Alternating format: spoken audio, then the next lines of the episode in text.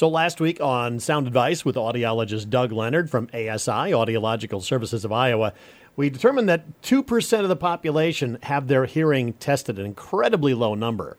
But now the question is from the time they might have that hearing evaluation or might notice that they're having hearing issues, to the time they actually take action. That's a whole nother time span that we're talking about. And it, it is too long of a time span, John. Um, there's different numbers you read, but the industry kind of talks about a, a seven year window, you know, from the time that they realize they're having a problem to the time that they take action on it. You know, and that's really unfortunate for a lot of reasons. Number one, if they have a problem right now and they still wait seven years, that's seven years of suffering with a problem. Mm-hmm. You know, whether it's their spouse not being able to hear their spouse, not being able to hear their minister, their family, their coworkers, or whatever it is. So they go seven years with a problem and finally take action on it. It's also unfortunate just from a rehabilitation standpoint. You know, when people have hearing loss and we fit them with hearing aids, it's rehabilitation. They have to learn how to hear.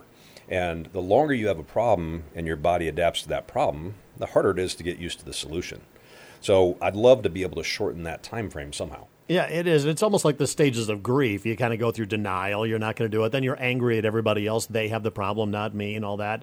But by the time they get down to actually doing something, like we said before, 90 some plus percent of the people are just thankful that they have help and they're leading a better quality of life. Yeah, you know, I, I, I think it's, you know, there's reasons why that delay is there. Um, you know, people, again, our hearing loss for almost everyone is gradual. And so even if I do an evaluation on them, we, we convince that, you know, 98% to come in for a hearing test even when we do the evaluation, there's no correction factor in an evaluation. You know, it's different than an optometric exam.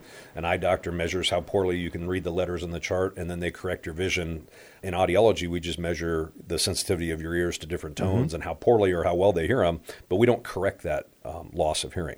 If there was a correction factor in evaluation, it'd be, I think, more people would take action more quickly.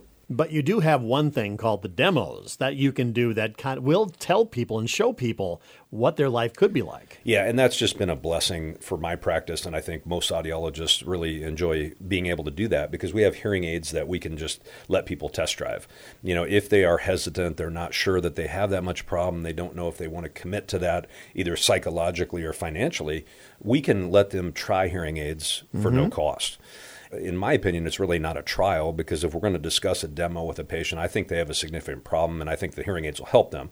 But from their mindset, they don't know for sure. You know, the, the hearing test, this guy told me he had hearing loss, but they don't realize how much they miss until they have their hearing aids.